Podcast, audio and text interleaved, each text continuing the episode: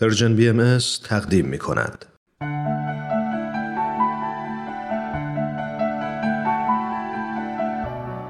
آیه های ملکوت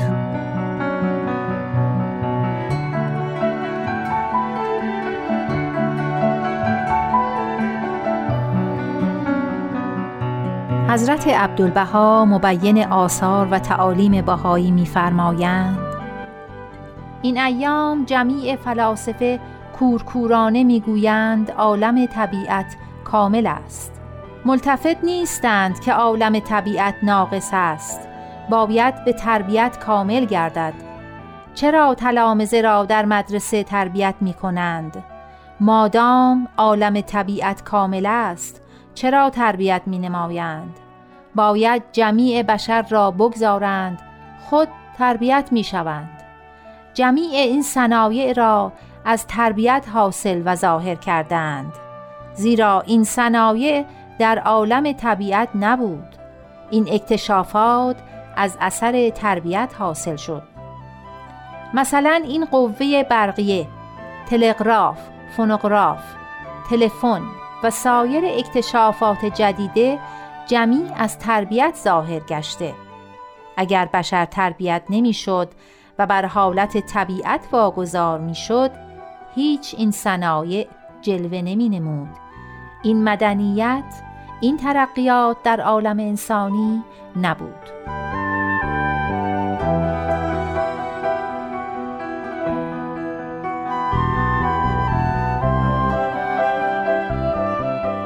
و نیز میفرمایند اگر اطفال بشر تربیت نشوند در مدارس داخل نگردند بدون مربی جاهل و نادان مانند. و اگر تلال و جبال به حال طبیعی گذارده شود جنگل و آجام گردد. اسمار آبدار به بار نیارد و فواکه طیبه ندهد. اما چون در تحت تربیت باغبان درآید ازهار و اسمار لطیفه دهد. فیض و برکت کلیه حاصل نماید.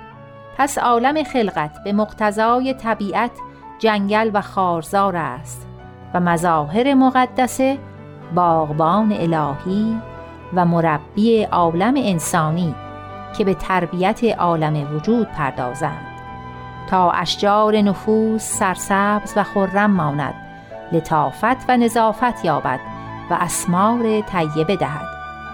سبب زینت حدائق انسانیه گردد.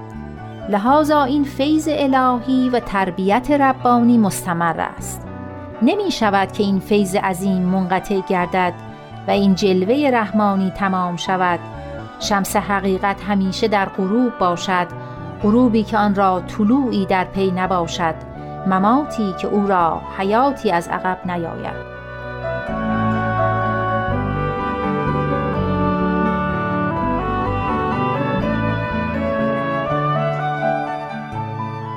همچنین میفرمایند ای نفوس مطمئنه از نصوص الهیه چه در کتاب اقدس و چه در سایر الواح این است که باید پدر و مادر اطفال خیش را تعلیم آداب و علوم نمایند.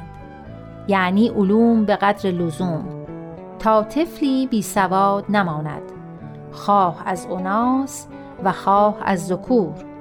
و اگر چنانچه پدر قصور نماید باید اجبار گردند. و اگر چنانچه عاجز باید بیت العدل تکفل تعلیم آن اطفال را بنماید. در هر صورت نباید طفل بی تعلیم ماند. این از جمله فرائض قطعی است که اهمال در آن سبب قهر و غضب الهی می شود